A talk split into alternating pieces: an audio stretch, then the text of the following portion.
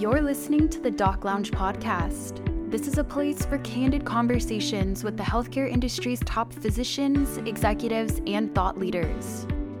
This podcast is made possible by Pacific Companies, your trusted advisor in physician recruitment. I am one of your hosts, Cameron Steinheimer, and I am the marketing manager here at Pacific Companies. Welcome to an exciting edition of the Doc Lounge podcast brought to you by Pacific Companies. I'm Stacey Doyle, your host and Senior Director of Marketing at Pacific Companies. Get ready to explore the incredible impact of powerful partnerships in today's episode. We've got an insightful series lined up for you showcasing the remarkable synergy between a physician recruitment agency like ours and our valued clients, together conquering the nationwide physician healthcare shortage. We have a special guest joining us today, Michelle Mabray, Director of Physician Recruitment and Retention at CHI Mercy Health in Oregon. We'll delve into the critical collaboration between a health system and a recruitment firm truly making a difference in healthcare. Our esteemed colleague, Strider Murphy, RVP of Business Development at Pacific Companies, will also be sharing his insights. Don't miss this opportunity to learn, engage, and be inspired. And with that, we'll kick off. Thanks, Stacy. So I am the Director of Physician Recruitment and Retention at CHI Mercy in Roseburg, Oregon. I've been here for a little bit over a year and a half. Prior to that, I was a physician recruiter in Southeast Oklahoma and also a very rural part of the country. Um, and previous to that, I actually worked in public health. I served on the Oklahoma Public Health Association Executive Board and we really work towards uh, access to health care and uh, funding opportunities to help draw physicians uh, through student loan reimbursement into more rural areas to create better access to health care. Love that. It's a fantastic background. And Strider, just if you want to go ahead and introduce yourself as well. Absolutely. Thank you. My name is Strider Murphy. I'm the Regional Vice President of Business Development. And uh, been in this industry since about 2008. Um, I started off as a uh, physician recruiter myself with Pacific Companies, and uh, being from a small town in Alaska, I was usually the one that was working the uh, small rural communities um, as far as a recruiter goes.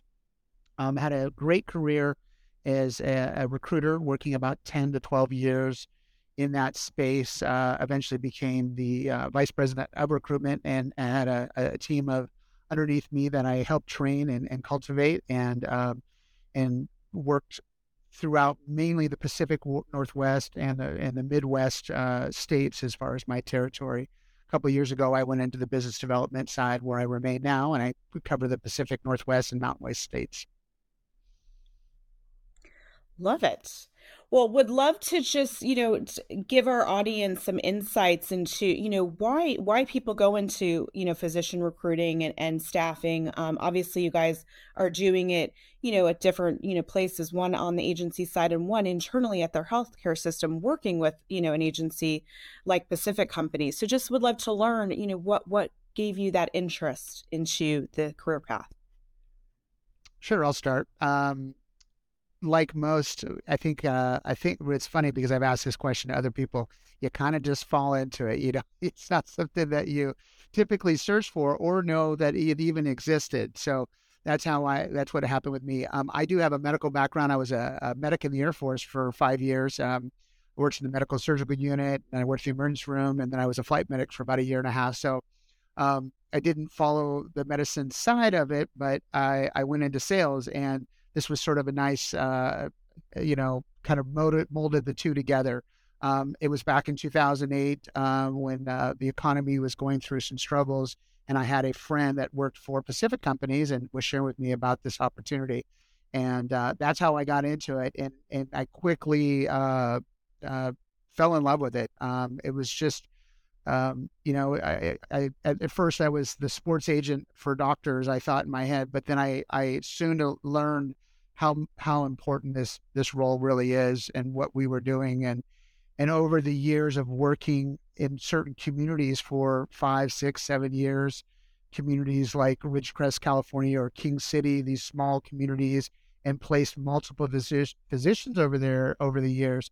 It was, you know, we have a big responsibility here, and we've we're literally helping that community and that hospital have access to care that otherwise would not exist. So that's how I got into it, and I don't can't see doing anything else at this point in my life. Michelle, how about you? Yeah, I had a really similar experience. So, like I mentioned, I, you know, worked in public health. I was really focused and had a high interest in locations that were food deserts or healthcare deserts, as um, you know, one of the terms that they use for rural areas that are really underserved uh, in their healthcare needs.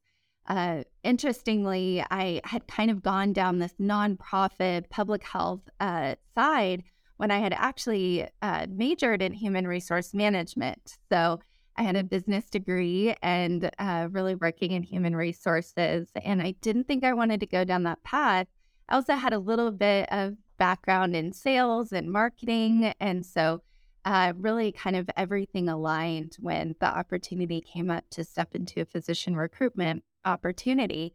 Since taking that position, it is such a fulfilling role whenever you're working with a particular physician and they're looking for uh, you know better work life balance or working looking for a better cultural fit uh, for them and their families when you find a physician that's really passionate about giving back and serving a community um, in a rural area, there's just so much fulfillment that I have um, in my position when we kind of marry those, um, you know, aspects.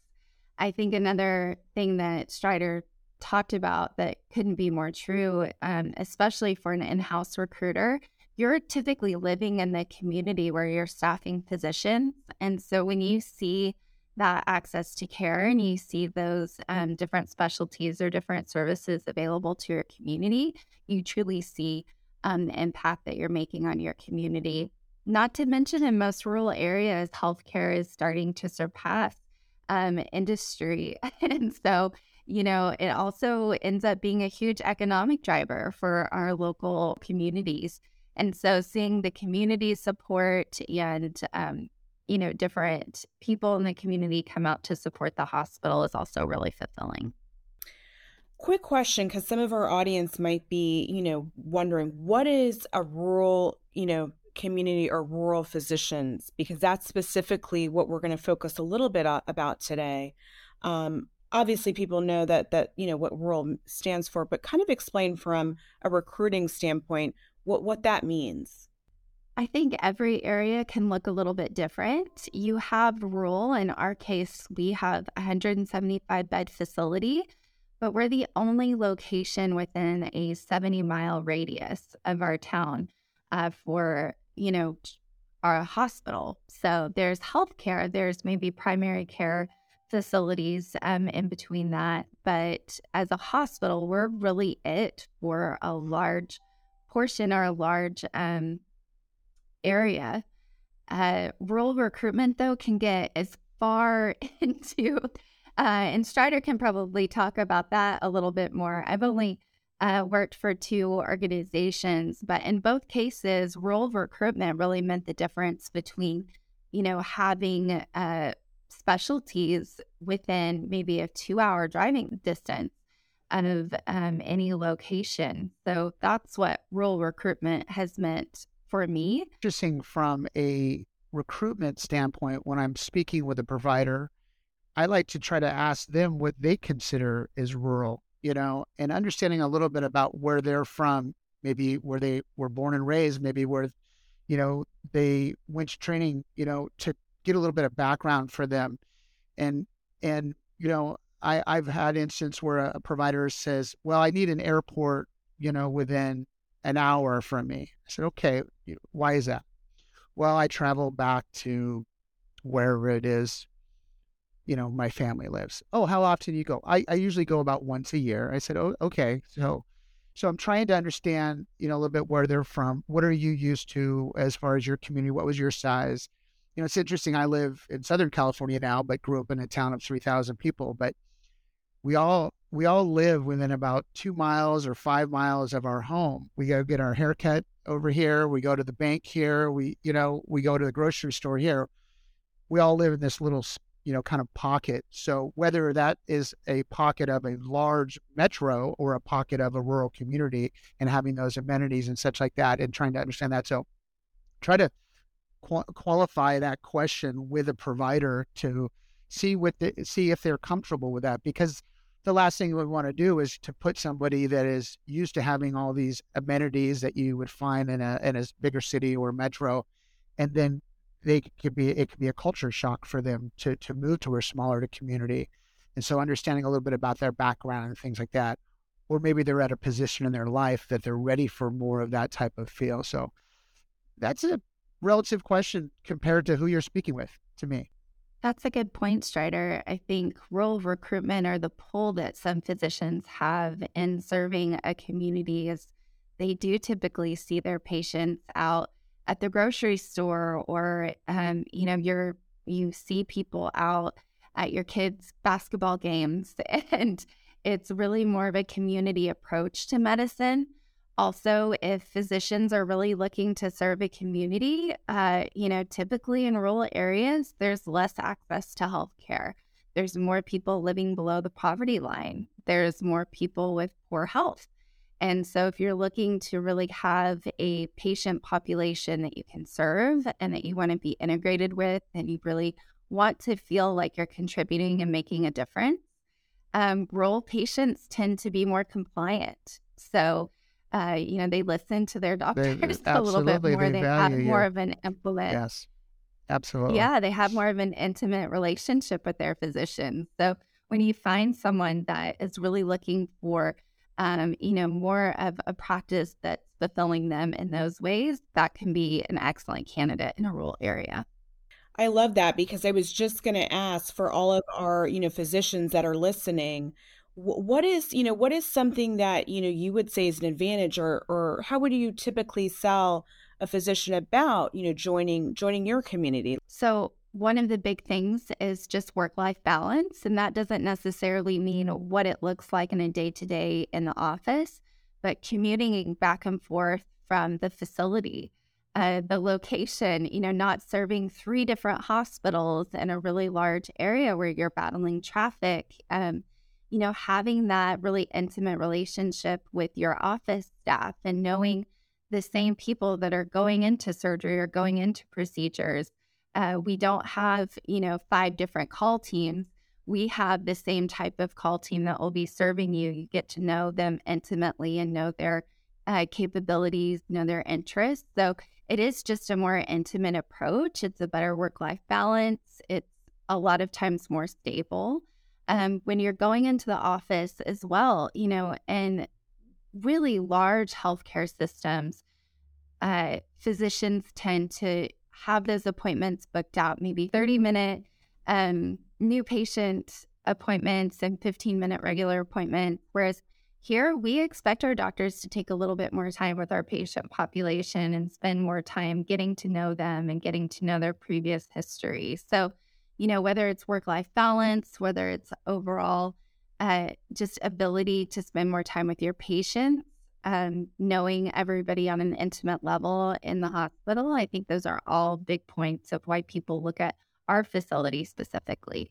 I love that. And I, you know, I, I keep hearing obviously we in in the news there's a lot of, you know, um, coverage around just everything, you know, post pandemic with, you know, physicians and all that they really deal with from a day to day standpoint, um, you know, from just, you know, burnout with just, you know, um, a lot less staff available, you know, their mental health. I really would love to hear a little bit about, you know, how both of you guys think about that when you're when you're speaking, um, you know, with physicians, um, and if there's anything specifically, you know, that you guys are doing to address some of these things that have, you know, really bubbled up um, that that physicians are, are dealing with from a day to day standpoint. I, you know, I would say from a recruitment standpoint, again, and I'm putting my recruiter hat back on from, from the years that I did that. But um, when we go through, um, as as a provider may be interested in an opportunity in Roseburg, Oregon, or wherever it may be, getting a good understanding of what their current day to day is, wherever they are. They may be coming out of training. They're working very hard in training, typically, and they're out in the, in the real world and they're working just as hard or as harder. So, understanding what is their their their volumes of patients per day that they're seeing? Are, are they spending evenings charting till nine o'clock at night? Are they getting calls consistently throughout that? You know, maybe they're making a great income, but is their their their you know quality of life or quality of practice where they want it to be? You know, one of the things interesting about working in a rural community, sometimes you don't have as much subspecialty support.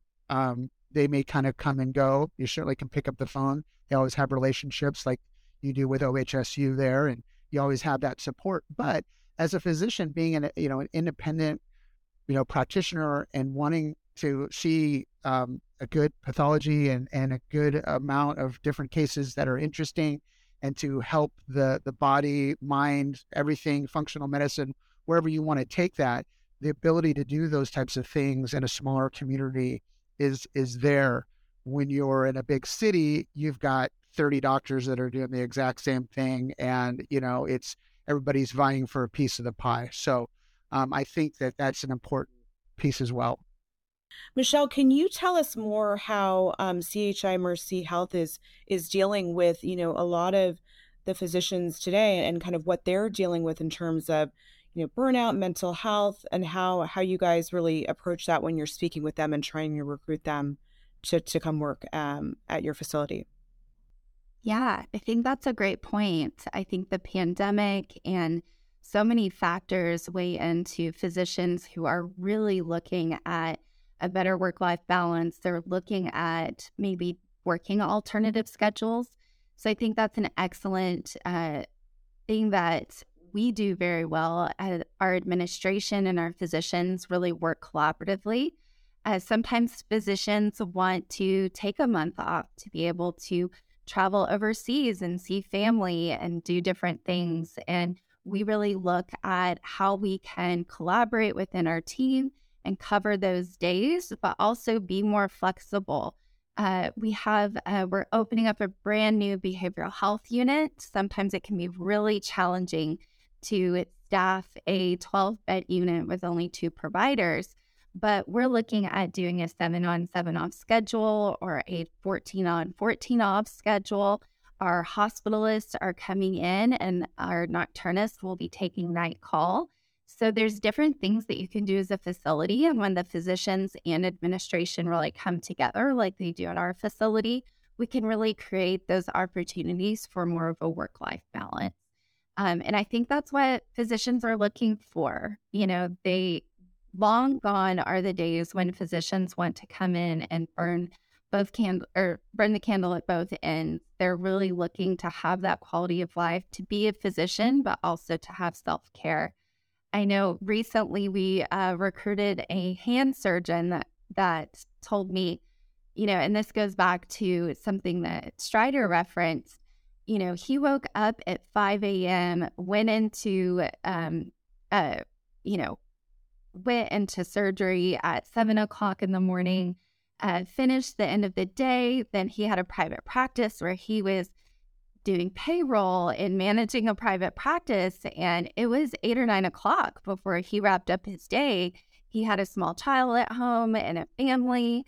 You know, he was really wanting to look at that work life balance. And it just wasn't an opportunity for for the demanding area that he was in. So we take a very different approach. We offered him a better call schedule. We offered him the ability to come into a hospital employed model where we would manage staff and manage the overall aspects um, so that he didn't have to uh, deal with private practice. And so that was a huge win for him because he had more of that work life balance.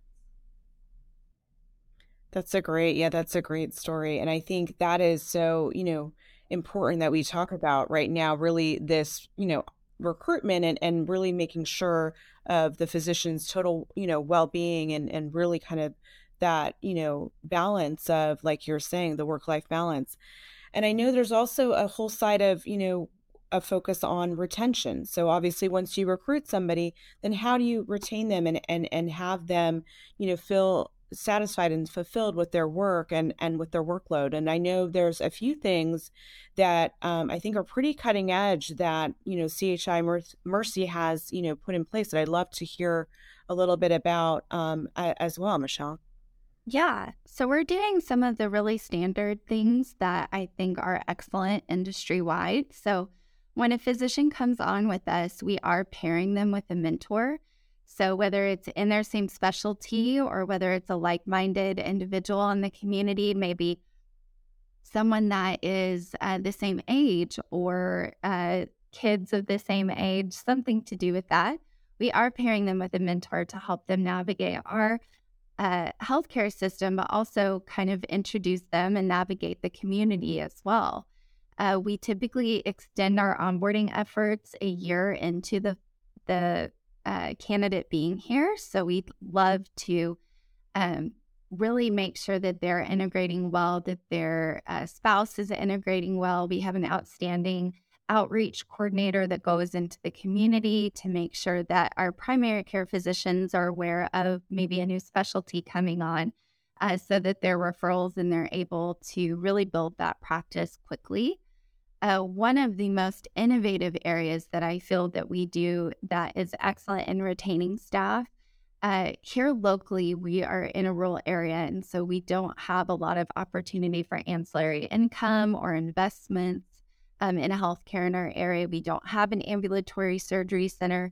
One of the really creative things we've done is we've created an MSA with our physicians, a management service agreement, where we have asked our surgical physicians and anesthesiologists to help us manage not only our outpatient surgery center, but our inpatient surgery center.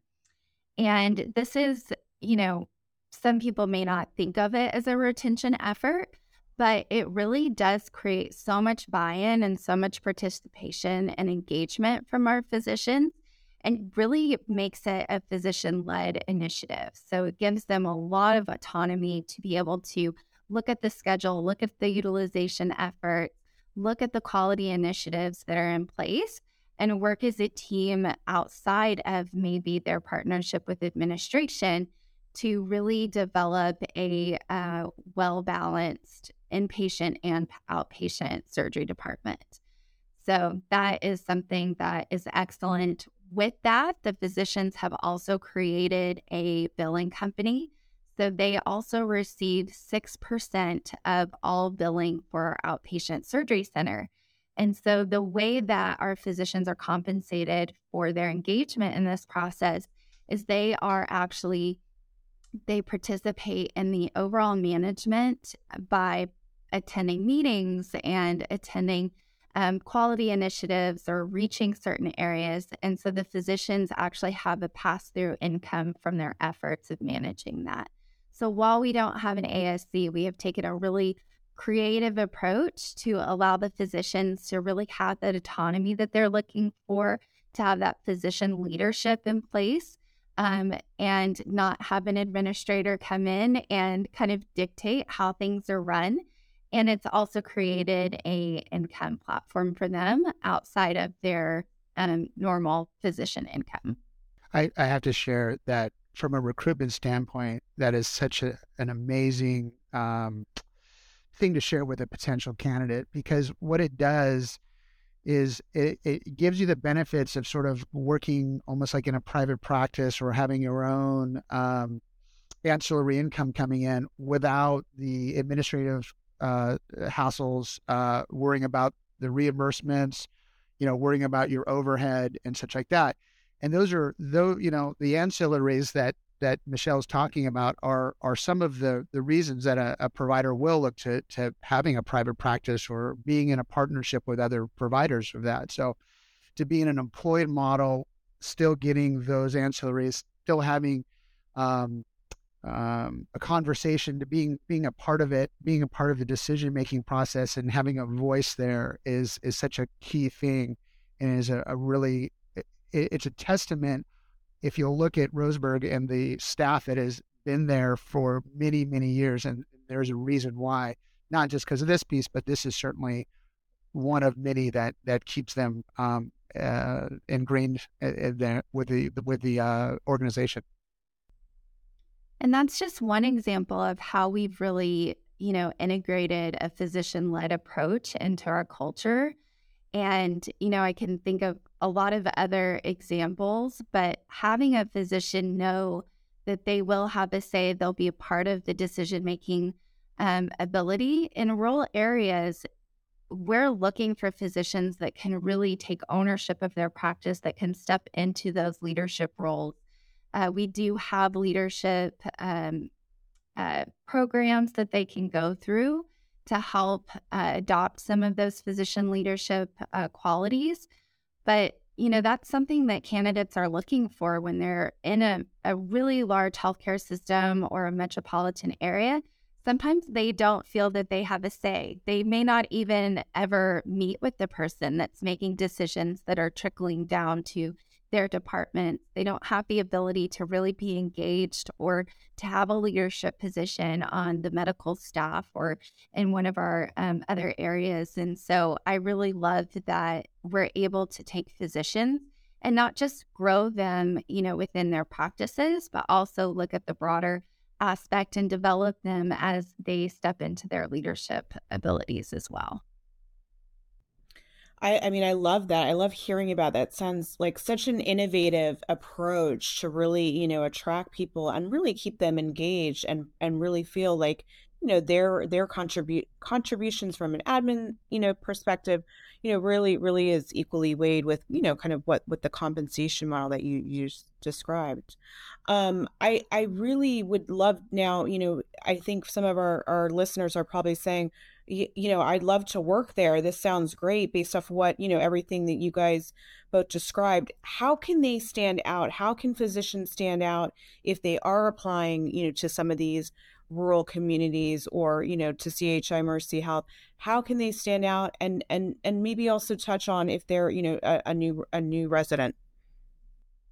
So I know when I'm interviewing candidates, I'm looking for specific interests in the area. So that's always something that stands out to us. Uh, so if they're from a rural area, if they're from the Pacific Northwest, if they have similar interests, you know, here we have some of the best fishing in the United States. We have hundreds of miles of hiking trails and waterfalls. We have over 40 vineyards in our little community. We have uh, all types of really interesting things that makes our area unique. I think for a candidate, if you can do a little bit of research, if you're really interested in the area, don't shy away from just talking about your abilities and your clinical skills. Also, really focus on being a good fit culturally for the area and your interest in that specific community.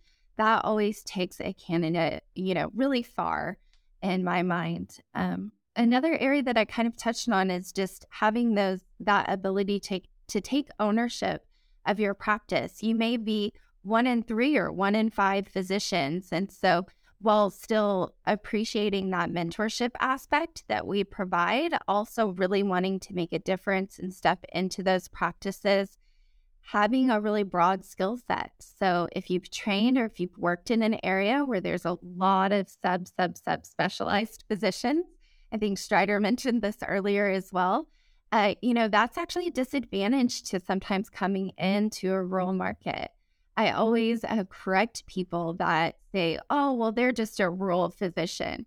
Rural physicians are amazingly skilled. And a lot of times they're looking at people who have not had a lot of preventative care. So there's the maybe a higher acuity level of patient interaction they're having to know a broader spectrum of their specialty because there's maybe not another subspecialist that's available in our facility. So I am looking for someone that has a broad interest um, that's wanting to do more bread and butter, uh, but also looking for that broad interest to make sure that they would be a good fit for our facility and our patients as well. Love that. Um, would love just to hear, obviously, you know, we've heard, you know, in the news again about the the shortage of healthcare providers, um, and just you know where that's impacting, you know, really nationwide. And I know very much um, so on the primary care side of things. Are there certain areas there you're, where you're really focused um, on recruiting right now? Um, that it, you know impacts the rural areas a little bit more. Obviously, you're just talking about how you know subspecialties may not be you know something that is you know um, as needed because they may need to flex into different um, roles, but I would love just to hear your insights there. You know, I read a stat the other day that 45% of physicians are 55 and older. So, with our aging population, obviously that's trickling down to our physicians as well, right? So, you know, the the rural communities over the, the past 10 or so years have when we talk about subspecialty support have actually grown you know, we didn't used to have gastroenterologists in, in a in a community of thirty thousand, and and now we have them all over. There's several there in in Roseburg, um, and they've got a great great team uh, there as well. But you know, you know, we're seeing we're seeing some things that are changing. Obviously, um, we're we're more reliant on nurse practitioners and physician's assistants as primary care as we've ever been because our lack of primary care providers because of the growth in um, our expansion of uh, service area. You know, from from you know the communities are getting larger and people are spreading out, and we need more access to care. So so that's a, that's been a challenge. Um, internal medicine, I'm sure we're all for, uh, familiar with. What you know, that's the first step from being to being a cardiologist or uh, endocrinologist or whatever ologist you you can think of. So many in, internal medicine physicians are going into that subspecialty or they're going into hospitalist medicine, and um, and that's been a big kick in the last couple of years. And so our aging population, where we need a lot of help in outpatient internal medicine and geriatric care, is limited because our amount of candidates in that are are, are dwindling essentially. So we're seeing um, more primary care family medicine physicians that are seeing more uh, adults and, and and geriatric population than what we've ever seen before as well. So you know, uh, um, there's the the struggle to find good physicians is not going anywhere. It, it, it's unfortunate. Um, the amount of uh, uh, medical schools that we have available and the amount of slots in the United States are are small. Um, there there's certainly legislation out there, and they're trying to do things to to improve that, but it's not going to be a quick fix. And and so we're that's why I was sharing we're some now relying on some of these other uh, mid-level support uh, providers, and there's some phenomenal mid-levels out there doing some amazing things, and there it's their time to shine and some of that. But you know, they they have not gone through the some of the training that you know uh, you would go in a in a traditional residency. So their training sometimes will be on the job type of thing. So it may take them some time to to get ramped up and and get moving and be in a position to be able to care for for uh, for folks. So I think Strider made a really good point. Uh, rural healthcare is not going, um, or rural recruitment is not going to get any easier. I saw a study from 2019, so a little bit dated, but only 5% of medical students are coming from rural areas, and only 1% uh, indicate that they want to serve in a rural area. So, you know, in the future, we really have to do a better job of attracting more students and more, um, you know, candidates that are from rural areas into uh, healthcare and into medicine. And so I'm hopeful that we'll continue to do that. I also see an emerging trend in rural areas for telehealth support. And so, whenever you can supplement some of your specialty lines by also providing that telehealth or having an, a physician that maybe lives in a metropolitan area but then travels down um, on occasion to see patients, more of those partnerships with uh, health within healthcare uh, to be creative um, for covering your your organization is critical. And I'm just really proud of our administration and our physicians in taking those creative approaches, taking those um, you know, any opportunity for us to be collaborative and creative on how we can uh, cover the community, I'm just really proud to be a part of an organization that's taking that approach. No, I think you hit it right on. You know, and there's some, some good things here. One thing I, I did want to mention, you we talked a little bit about retention earlier, and um, eh, you know, getting that provider, their spouse, their family members ingrained in the community um, that starts from the interview. It starts really from the first kind of client calls that you have as a outside recruiter working for Michelle. If I was her recruiter and I was going to send a candidate over, understanding, you know, their um, what they're looking for professionally, financially, geographically, quality of life, quality of practice, all those types of things. Really getting a good understanding of that, sharing that information with Michelle, and then she goes on to the next level and gets uncovers more. And so, setting that interview up when the provider comes out there to meet with like-minded people that maybe have something in common with them, and kind of getting them ingrained right away um, is important. That's you know that's why I love um, you know nobody calls me looking for Kotzebue, Alaska, or nobody calls me really looking for what do you have in Roseburg, Oregon. I don't get those calls very often. Every once in a while, I, I get lucky and I, I would get something like that. So most of the providers that we're talking to have never, they've never heard of our community. They've never been there. Maybe they've been to Portland or maybe they've, you know, Seattle and they have their idea of that. But I, I feel like if there's good commonalities and we can get them there and then they meet the people and they start um, getting ingrained with that and um, it, it's they'll be a, pretty surprised of what they what they see and you know one of the things that we try to do as a firm is is try to get do most of that heavy lifting up front right trying to gather all that information and and so when we send them over to Michelle our our client there and sort of an affirmation mission and they can work to kind of close some of those doors and some of those gaps. But as soon as you can get the provider their spouse any of the family members ingrained in that community that retention piece is going to be uh, that's where it that's where it holds on and that's where you know it's concrete. Um, so you know um, I I I'm excited to you know we talked earlier on about the the reasons that we want to work in uh, small small town and access to care and stuff early on in my career as I shared with you kind of thinking you're the agent to the doctors but over the years and getting older and having kids and things change and you learn a little bit more about life and how important what we do truly is and and I, I try to go into every community that I work in as it's my own. If my mother was to go see the cardiologist or family medicine provider in this community, that's the kind of doctor that I want to help bring to this community. if we have that attitude instead of just a number and trying to make a, you know, fill a position um, and have that personal touch, um, you know, you'll you'll bring good long term providers in there for you and, and really build something. So yeah, thank you for the opportunity to, to work with you all. I, I appreciate that. Uh, we're lucky to be in our and to do what we do. Pacific Companies has been an outstanding partner for us. We always know that you guys are going to take a personal approach. You definitely interview the candidates with the mindset of screening for quality, but also screening for uh, all of those, you know, areas that you mentioned to be a good fit. And so it's really been a, a wonderful experience working with you guys. Thank you.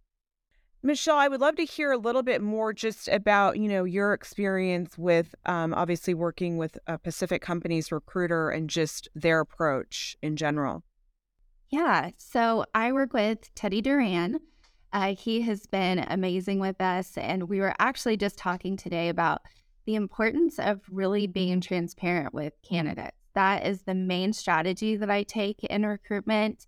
I don't want someone to be expecting to apply to a position in Portland or San Francisco, and then I get them on the phone and it's actually a rural market. I really think that candidates today are looking for that transparency. They're looking for a lot of details up front. So, trying to tailor any messaging that we have to be very upfront about the benefits of the position and also, you know, clear expectations of the position so that we don't waste the candidate's time and we're getting more qualified candidates that are truly engaged in our process and interested in our position. Yeah, absolutely. Well said. I, I, I think that's a good point, Michelle.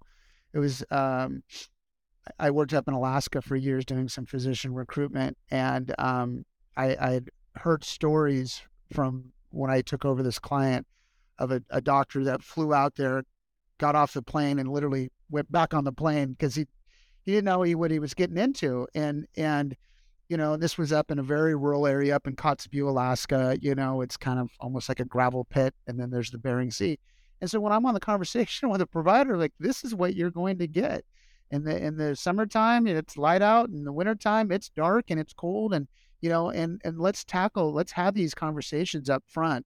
let's have proper expectations, you know, that you can know. Obviously, there's some phenomenal benefits that we have for working here in an underserved area. And this was a doctor that was interested in working with, eh, he did Doctors Without Borders, and he would go overseas. And I said, Well, doctor, I have that right here in the United States. I have people that need just as much as what you're doing over there.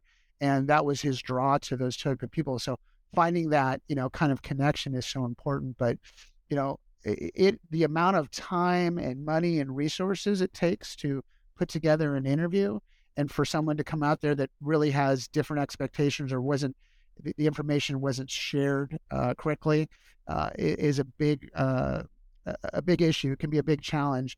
Um, Chris Call, who who runs our recruitment side and training, he trained me back in 2008, and one of the things he said was. Um, uh, physicians practice evidence based medicine, and we practice evidence based recruitment. That is what we do here differently. So I'm glad that you had a good experience with Teddy and that he's sending people over that that understand uh, those types of things, but still giving the really positive outlook and overview of your community and the practice and getting them engaged because they don't really know until you know if they kind of get there and and and fill it out for themselves. So good feedback. Absolutely. There's a lot of recruiters now that kind of do a bait and switch too. They'll promote um, inaccurate compensation packages that have rolled up different benefits and things. They've, you know, really taken an approach to, and I don't mean to bash anyone in the industry. It's a very competitive and it takes a really special person to step in uh, to do in house or agency recruitment. But you know, physicians are looking for more transparency. They're looking for compensation expectations up front. What are the number of call days? what other specialties do you have now that are supporting that will you have in the future? And so I think just taking that honest and transparent approach really comes across. It also really translates better into the negotiations of the contract and into their overall impression once they do come onto our facility. I think you made a good point earlier, Strider, when you said that uh, retention really starts with recruitment. It starts from uh, the first time that you talk with a candidate, you're giving them an impression of your organization throughout the recruitment, throughout the negotiation process, throughout the onboarding process. The candidate really knows if it's going to be a long term um, fit for them. It's not in year two when they're making that decision. I really think the most impressionable time for them and your organization is through that process in the first few months that they start their position.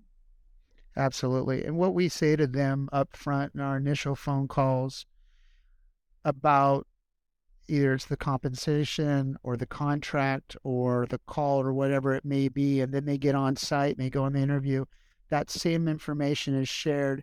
And now they start their practice and that same information is the same.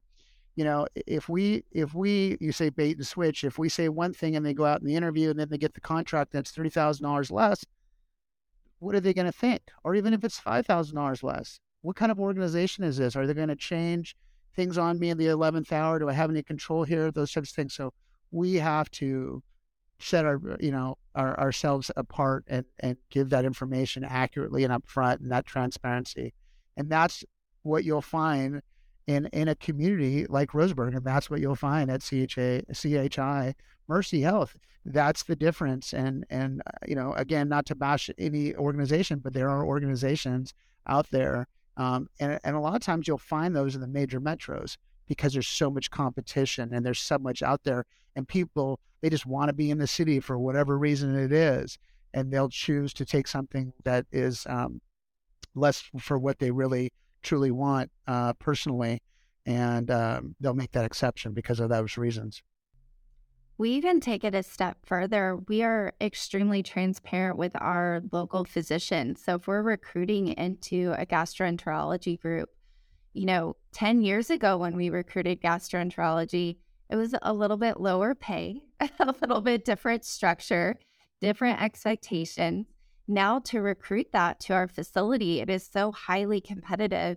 They understand that a new physician coming in may be paid slightly above where you know their income is um, the expectations may be more, or they may be looking for a different skill set, but they are, we're extremely transparent with them and we make sure that everybody's on the same page in their recruitment process to make sure, you know, what our agency recruiter and partner is saying, what I'm saying, what our administration is saying, what the physicians are saying is cohesive enough um, to really paint a good picture for the candidate.